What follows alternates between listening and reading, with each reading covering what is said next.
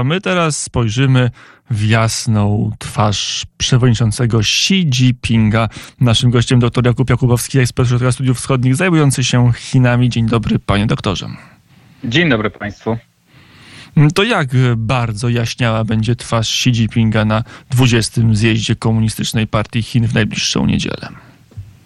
No cóż, w chińskiej prasie i propagandzie jaśnieje niczym słońce i co już pojawiają się filmy przypominające pewnie bardziej Koreę Północną niż Chiny, które znaliśmy, więc maszyna partyjna działa na najwyższych obrotach, ale kładzie się na to słońce, idąc tą metaforą, kilka poważnych cieni. I to cieni zarówno wewnątrz, jak i na zewnątrz Chin. COVID i pandemia, która dalej w Chinach trwa i wywołuje ogromne kontrowersje, problemy gospodarcze, uderzenia ze strony Ameryki, które spadają na Chiny tuż przed zjazdem i blokada procesorowa. No i wreszcie kwestia relacji z Rosją, które Chiny, Xi Jinping osobiście zainwestował bardzo dużo, a zwrot z tej inwestycji jest niepewny. No i te wszystkie rzeczy na pewno towarzyszą temu wielkiemu rytuałowi, który jest przed nami, czyli zjazdowi Komunistycznej Partii Chin, temu jednemu na pięć lat wielkiemu wydarzeniu, gdzie decydują się wszystkie personalia na szczytach partii. Chociaż wiele osób mówi, że one już się zdecydowały w kuluarach, w bardzo wąskich gremiach i grupach, a teraz tylko teatr, może i duży, ale jednak teatr polityki. Znaczy, rzeczywiście ten okres przedzjazdowy, taki ekwiwalent naszego, naszej kampanii wyborczej, oczywiście w Chinach to nie ma takiego wymiaru jak w państwach demokratycznych, ale rzeczywiście wszelkie knowania partyjne, spiski, próby tłaczenia do góry swoich reprezentantów, one trwają mniej więcej od roku, bo tak przed zjazdem mniej więcej tyle to wszystko trwa. Różne plena partyjne, ale i nieformalne zjazdy, jak to, które tradycyjnie w miejscowości Beidahe odbywa się w lato.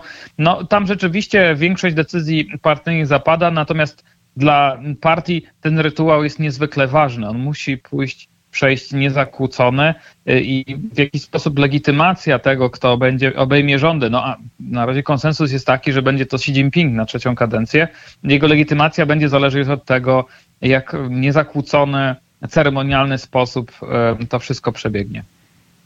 A w kulturze politycznej komunistycznych Chin cokolwiek może być zakłóceniem, gdziekolwiek dysharmonia może się pojawić, są jakiekolwiek niedopatrzenia czy, czy działania pozostawione przypadkowi? No, choćby w tym tygodniu mieliśmy sytuację w Pekinie, niedaleko Uniwersytetu Ludowego, z którego notabene ruszyły kiedyś protesty na Tiananmen. Na moście, wiadukcie samochodowym zawisły slogany wymalowane na płótnie, w którym wzywano do zakończenia tej ostrej polityki covidowej, ale nazwano też Xi Jinpinga dyktatorem i wzywano do buntu studentów i robotników. To mogła być robota jednej osoby, jakiegoś dysydenta już przez policję złapanego, którego tożsamości być może nie poznamy, ale rozeszła się szerokim echem w chińskich mediach społecznościowych, co doprowadziło między innymi do tego, że chińska cenzura zakazała między innymi używania słowa Pekin w całej komunikacji internetowej publicznej w tym tygodniu, tylko po to, żeby ludzie o tym nie rozmawiali. Tego typu sytuacje, nawet jeśli nie doprowadzą do jakiejś wielkiej rewolucji, bo jednak ta technologiczna nadzór i cenzura jest bardzo w Chinach mocna, no pokazują jednak, że jakieś niepodopatrzenia były i władze Pekinu czy policja pekińska będzie miała naprawdę trudny okres przed sobą. W niedzielę rozpoczęcie zjazdu, decyzje, czy te nominacje, tak to lepiej nazwijmy, oczywiście w kolejnych następujących dniach. Powiedział pan doktor, że na trzecią kadencję będzie wybrany Xi Jinping. Jeśli byłoby inaczej, to byłoby to bardzo duże, wręcz niewyobrażalne zaskoczenie. Ale na jakie informacje pan czeka? Jaka jest paleta niewiadomych, którą chciałby pan doktor wypełnić w swojej tabelce w Excelu?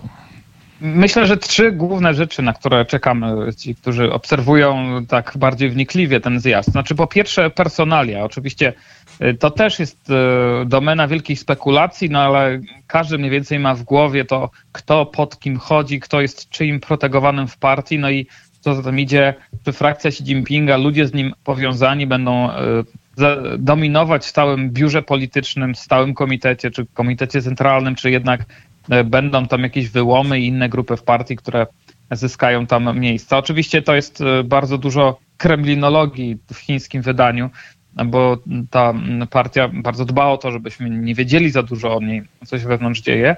No ale są rzeczy ważne, to znaczy ważne, których będziemy wyglądać. Kierunek polityki gospodarczej, kierunek polityki zagranicznej w jakiś sposób, choćby w kwestii Tajwanu. Dużo z tych rzeczy, które padną, to zapewne będą już dawno wyświechtane formułki, ale między słowami będzie można spróbować wyczytać, czy przypadkiem nie ma jakichś zmian. Tak samo w polityce wewnętrznej, gospodarczej, czy nie ma jakiegoś przełomu. W Chinach od dawna mówi się o wielkiej redystrybucji, o wspólnym dobrobycie, o podzieleniu się owocami wzrostu, co może zapowiadać jakieś duże reformy podatkowe, albo i nie, no bo dotychczas one nie były wdrożone. Niestety jest to trochę czytanie z fusów, do tego niestety sprowadza się często obserwowanie chińskiej polityki, no ale między słowami można wyczytać naprawdę sporo. Od reformy Deng Xiaopinga wiemy, że jest no, ten przewodniczący główny, który no, formalnie w naszej zachodnim języku dyplomatycznym pełni, powiedzmy, funkcję prezydenta, ale jest też premier, który zajmuje się, czy taka osoba, która zajmuje się bardziej gospodarką. Niekiedy to były tandemy, niekiedy ten prezydent był wyraźnie silniejszy, jak ostatnio chociażby. Tutaj część osób mówi, że idzie gra, że cały czas aby ona się rozstrzygnęła, no ale że dowiemy się o tym zjeździe, jak silny jest Xi Jinping, patrząc na to, kto zostanie nowym premierem. Jakie są jakieś kandydatury i jak to czytać, jakie nazwiska są na giełdzie i co one oznaczają dla pozycji politycznej Xi Jinpinga. W istocie dotychczas ta pozycja premiera w ostatnich dziesięciu latach, ona była bardzo słaba, historycznie słaba. Li Keqiang, który pełnił to stanowisko, w zasadzie zniknął z pierwszych stron gazet w Chin, dominowanych absolutnie przez Xi Jinpinga. Jego wpływ na to, co dzieje się wewnątrz Chin, też został bardzo zredukowany.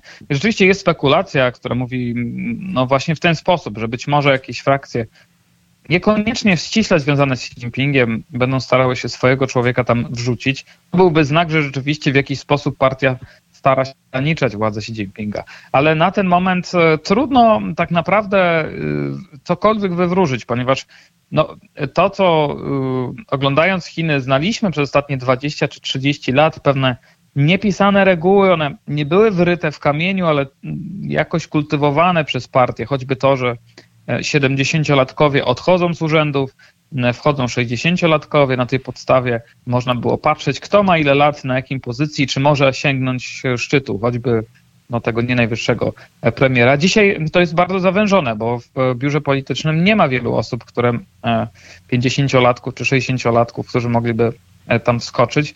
Więc tak naprawdę wszystkie opcje są na stole, bo jeśli Xi Jinping zostaje na trzecią kadencję i w jakiś sposób łamie to, co partia wypracowała w ostatnich dwudziestu latach, no to równie dobrze premier może być bardzo słaby albo w ogóle wyciągnięty z kapelusza.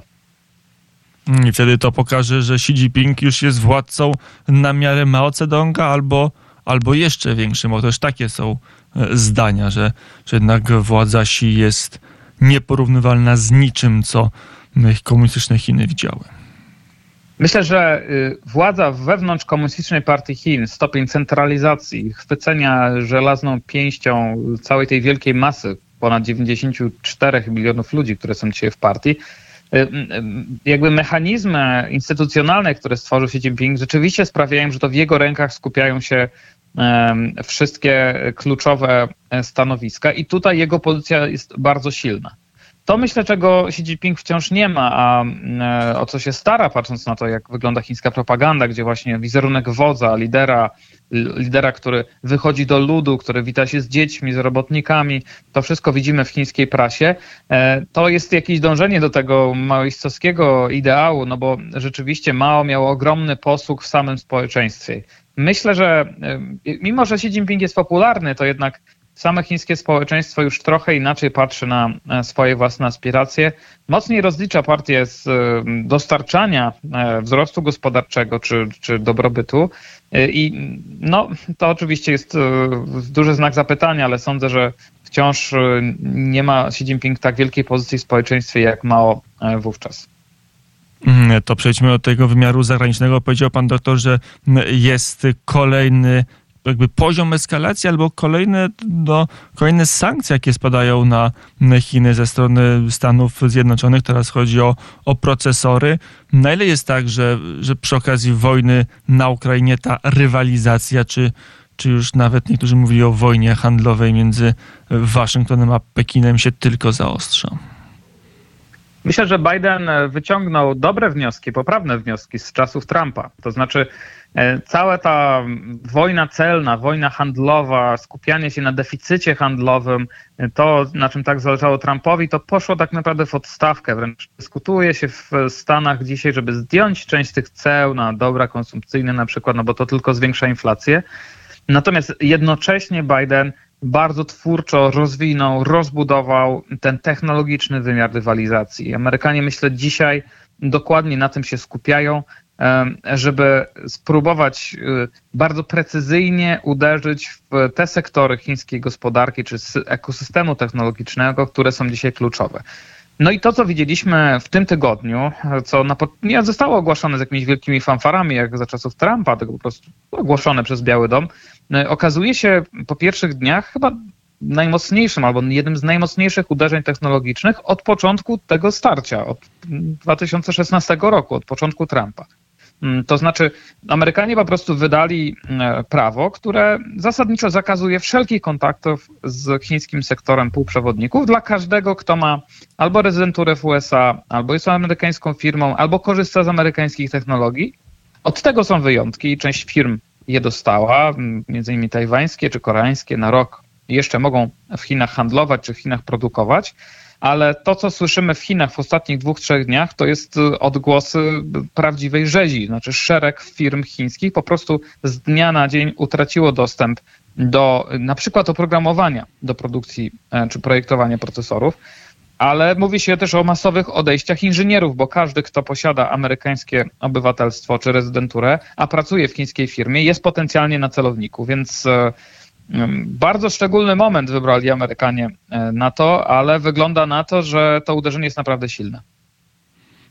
To ma związek ze zjazdem, z rywalizacją amerykańsko-chińską, czy to jednak ma bezpośrednie powiązanie z wojną na Ukrainie, z agresją rosyjską na Kijów, że nagle Stany uznały, że, że gdzieś ta pomoc chińska idzie w za dużym strumieniu do Putina i, i za to trzeba Pekin ukarać. Co wiemy na temat tego ruchu, jakie mogą być jego powody? Myślę, że wszystkie te, te czynniki, które pan redaktor wymienił, odgrywają tutaj rolę. To znaczy, z jednej strony potrzeba powstrzymywania technologicznego Chińczyków, jak widać po tej decyzji ostatniej Bidena, przeważyła. Już nie mówimy tu o odstrzeliwaniu konkretnych firm, które mogą tam mieć powiązania z wojskiem, Czy, czy tak dalej, czy Huawei, który był na celowniku amerykańskim tak długo. To jest bardzo szeroko idąca kampania tak naprawdę odcinania Chin od y, świata zewnętrznego w tym wymiarze technologicznym i powstrzymywania Chińczyków. I to jest dane, znaczy to jest, y, to jest, to jest konstans i y, Amerykanie, widać, są zdeterminowani, żeby to robić. Natomiast oczywiście nie można tu abstrahować od y, kontekstu wojny na Ukrainie. Znaczy po pierwsze, mamy podejrzenie tego, że chińskie półprzewodniki do Rosji są sprzedawane. Mamy na to potwierdzenie w danych, bo ten eksport z Chin bardzo dynamicznie rośnie w tej kategorii do Rosji. Trudno oczywiście samym Amerykanom zapewne rozróżnić, na ile to jest obchodzenie sankcji, a na ile nie. Ale co jest równie ważne i wynika z wojny na Ukrainie, to jest to, że Amerykanie chyba, zresztą tak jak i Europa, coraz silniej czują, że skoro Rosja, która wspólnie z Chinami wyrzuciła otwarcie rękawice Amerykanom, choćby na inauguracji Igrzysk Olimpijskich, w dekompozycji, w złamaniu tego amerykańskiego ładu, że trzeba w jakiś sposób działać zawczasu, że trzeba się zacisnąć zęby i yy, spróbować yy, obniżyć zdolności do agresji czy do rewizji e, istniejącego porządku zawczasu. I sądzę, że w jakiś sposób odcięcie chińskiej firmy od półprzewodników, a co za tym idzie nowoczesnej, sztucznej inteligencji, e, metod łamania szyfrów czy rozwoju technologii militarnych, e, decyzja jest chyba teraz taka, że skoro Rosja się na to zdobyła, a Chiny są z nią tak blisko, to rzeczywiście należy przyspieszyć swoje działania. To jeszcze wracając do tego zjazdu, który przed nami, na ile tam będzie rozpatrywany temat współpracy z Rosją, bo różne były sygnały. Na spotkaniu w Samarkandzie niektórzy założyli, że Xi Jinping stał jak najdalej od Władimira Putina. Nawet nie było jakichś uroczystych uścisków, przynajmniej tak się, tak się mówi. Z drugiej strony dość późno przyszedł, ale chyba jednak przyszła jakaś depesza z życzeniami z okazji siedemdziesiątych urodzin Władimira Putina, ale długo jej nie było. Z kolei jak wygląda w tej chwili obraz Moskwy w oczach przywódców Pekinu, na ile jest tak, że, że nagle ta Rosja staje się już nawet dla, dla Xi Jinpinga obciążeniem w prowadzeniu interesów i w prowadzeniu polityki zagranicznej? Znaczy, trzeba powiedzieć, że pewne podstawowe wektory chińskiej polityki wobec Rosji, one pozostają nadal w mocy. To znaczy istnieje w Chinach przekonanie, że niezależnie od tego, jak toczy się ta wojna i co się dzieje między Rosją a Zachodem, to Rosja jest jedynym partnerem, którym Chińczycy mogą współpracować i coś uzyskać, tym no, najwyższym ich celu y, walki z Ameryką, powstrzymywania Ameryki. I y, tak naprawdę nie ma alternatyw w jakiś sposób dla Putina. Stabilność reżimu Putina też jest dla Chin ważna, bo jest to jednak ideologicznie najbliższy im sojusznik. Sam Xi Jinping niezwykle dużo zainwestował w tę relację z Putinem, z Rosją i w jakiś sposób ją firmuje. Myślę, że szczególnie teraz w czasie zjazdu trudno będzie mu się rakiem wycofywać z tego typu deklaracji. Szczególnie, że sądzę, w Chinach narasta jednak zniecierpliwienie. To, o czym w Samarkandzie mówił Putin, że odpowie- Rosjanie odpowiedzą na wszelkie pytania i wątpliwości dotyczące prowadzenia wojny, które mają przed nimi stawiać Chińczycy. Sądzę, że te wątpliwości naprawdę tam są i myślę, że Chińczycy, dając poparcie Putinowi na początku lutego dla groźby eskalacji, czy dla eskalacji w Europie, no y, pisali się na coś zupełnie innego i sam Putin wówczas, jak wiemy, y, zakładał szybką wojnę, y, ośmieszenie Zachodu, wbicie klina między europejskich, y, Europejczyków i, i Stany Zjednoczone za pomocą szy- szybkiego zdobycia Kijowa. To się, jak wiemy, nie udało. Wręcz Rosjanie mają coraz większe trudności, żeby prowadzić tę wojnę y, i dla Chińczyków jest to na pewno niewygodne. Dlatego właśnie Putina starają się w jakiś sposób dyskretnie dyscyplinować. Tak bym widział tę, to, to spotkanie w Samarkandzie z połowy września, ale jednak nadal, tak jak mówiłem, tym najwyższym, na tym najwyższym strategicznym poziomie tak naprawdę Chińczycy nie widzą alternatyw wobec swojego partnerstwa strategicznego z Federacją Rosyjską. To już ostatnie pytanie. Jak daleko dla Pekinu jest czerwona linia w eskalacji konfliktu na Ukrainie? Czy tutaj ze strony Pe- Pekinu Putin może liczyć na carte blanche i poparcie w każdej sytuacji? Czy, czy jest taki moment, kiedy, Putin, kiedy Pekin powie Putinowi stop? Myślę, że wobec dawania carte blanche Chińczycy już wyciągnęli swoje lekcje i w jakiś sposób dali je na początku lutego i są sytuacje, w której są. Jeśli chodzi o ten sufit tej relacji, czyli to, powyżej czego ona się nie wzniesie, wygląda na to, że użycie broni jądrowej jest jednym z tego typu kwestii.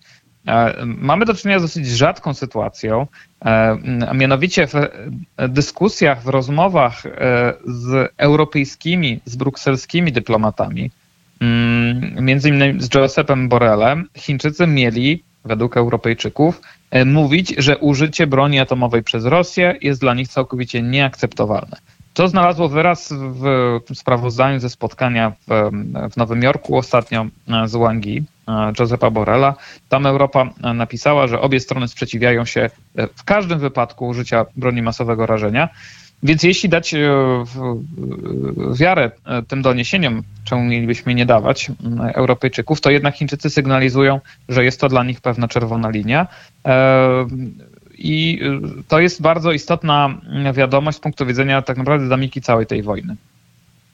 Powiedział dr Jakub Jakóbowski, ekspert zajmujący się Chinami, pracujący w Ośrodku Studiów Wschodnich. Panie doktorze, dziękuję bardzo za rozmowę.